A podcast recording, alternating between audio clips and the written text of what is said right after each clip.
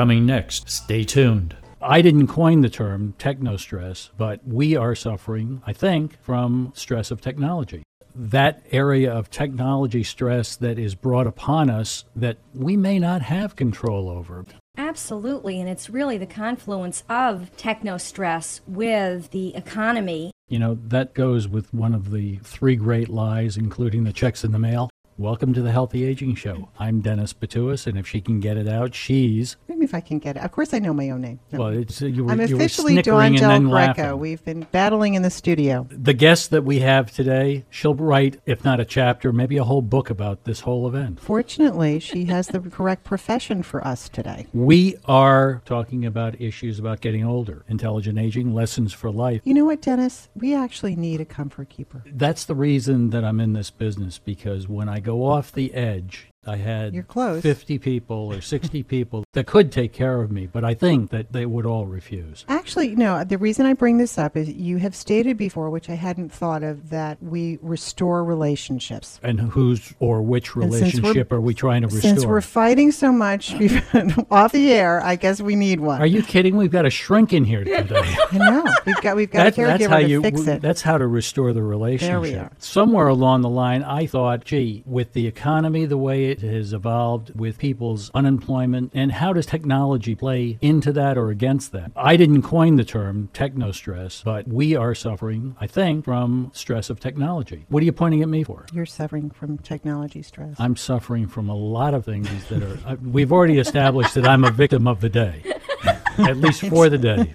you win. We have Yes. our expert Maud Purcell, and Maud comes to us from where's the bio? I told you we didn't have a bio. Then She can do her own bio. oh, then oh, we don't have a bio. So what, Maud? Could you tell us in Who are you and what do you thirty do? words or less Yes. everything about you? Of course. Okay. I'm the executive director of the Life Solutions Center of Darien, and by training, I'm a psychotherapist and an executive coach, and I work with corporations and organizations. And stress due to technology is one of the big things I deal with, both in my office and at the workplace. From personal experience or the experience of others? Oh, Little bit of both, Dennis, but I don't know if we want to get into that, do we? Well, we'll probably get into it whether you like it or not. That's true. But the issues, and again, what I saw was that area of technology stress that is brought upon us that we may not have control over because we may feel compelled to bark when told to bark, to jump when told to jump for the sheer satisfaction of keeping your job. Absolutely. And the expectation that you will answer the phone on the third ring at three o'clock in the morning on Sunday, or you suffer the wrath of God. And the fear, too, that there's always going to be some idiot out there that's willing to do it. And if you don't do it, they will, and you're out, they're in, and you just lost your livelihood. Is That's a real fear, isn't it? Absolutely, and it's really the confluence of techno stress with the economy. Now, back in the you know back in the olden days, when the, the first technology was coming up, I remember the computer and the statement combined was that we would probably be working a three or four day work week, which sounded pretty good at the time. And the only person who was answering a phone ever after hours would be someone who is a, a medical professional such as yourself, You know, that goes with one of the three great lies, including the checks in the mail.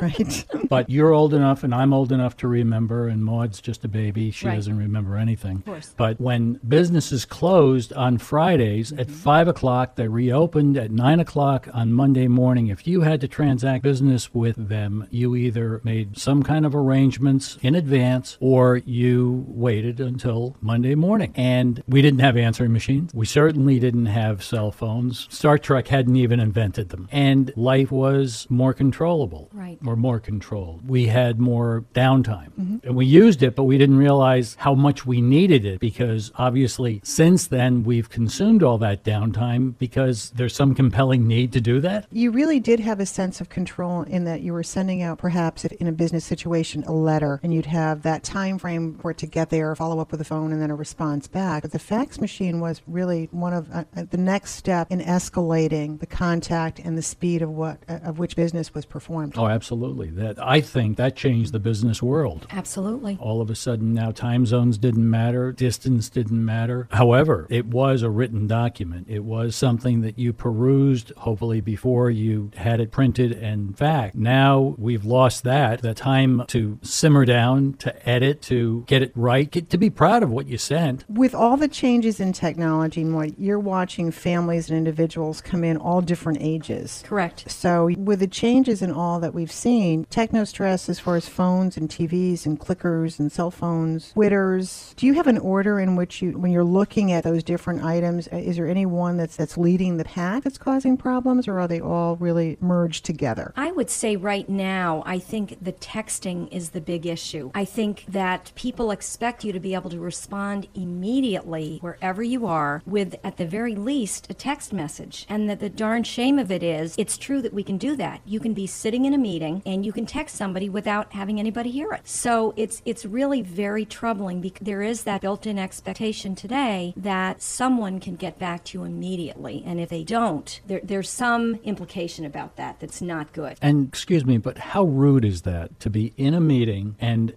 texting someone? Think about you wouldn't be on the phone with somebody in the middle of a meeting or having a sidebar conversation with someone, but yet you feel totally comfortable to be disengaged in what you're there for to deal with something else. Absolutely. And every meeting you attend, which I probably didn't turn off my own cell phone as I'm saying this during this interview. I left mine in the car. Wow. How's good. that? That is A very plus. good. That is very good. Now, is the stress really different than what we've experienced before from years ago? Do we just park it in a different place or is it different? I believe it's different. It's different and more. In the past, there were things that went wrong because we couldn't address issues immediately. But those things had more to do with emergencies. And fortunately, emergencies, for most of us, aren't an everyday experience. Today, because we have access to this technology, everything is an emergency. Exactly. And we live, what I'm seeing is a, cr- a kind of chronic post traumatic stress where we never get to let down. We're always on alert. And in my field, there's a word for it hypervigilant. We're always waiting for the next thing to happen, and we never feel as though we can let down completely. And that's very troubling, and it takes a long term toll. And that has a physical presentation in your body, Absolutely. a presence in your body. Now, when we were exchanging these notes and questions, which we had so many versions of that it,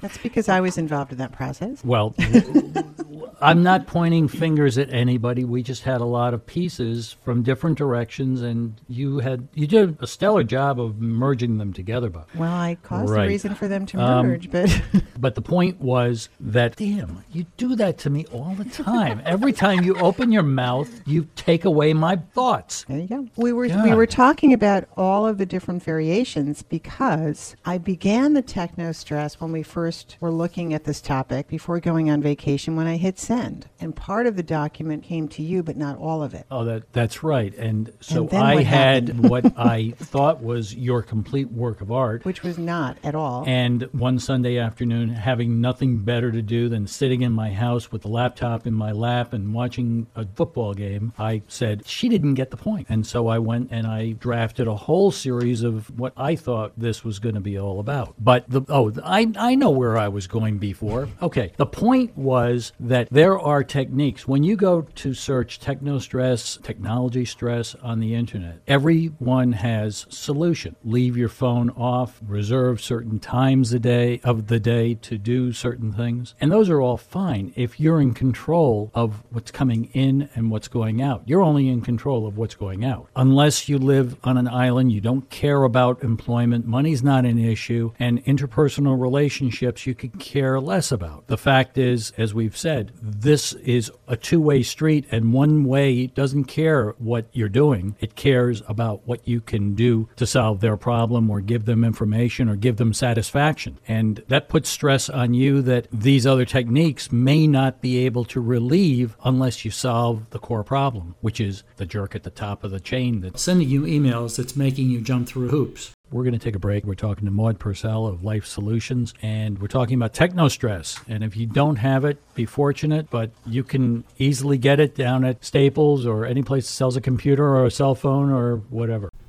We want to thank Maud for being our guest. We promise to play this to its end in the next couple of episodes. We hope that you find some little gem in this to benefit you in your daily life. Podcasts are of varying lengths. We try to keep our podcast to a digestible size. You could almost say that we're exit to exit on the highway. We don't want to overstay our welcome, But if you're in bumper to bumper, scroll our offerings on our website. They'll make waiting in traffic more enjoyable. We invite you to come back to enjoy and learn. Please subscribe, recommend our podcast, and visit our website, healthyagingshow.com. Hope that you had a good day. We hope you have a better day, and we'll see you the next time on The Healthy Aging Show, the home of intelligent aging lessons for life.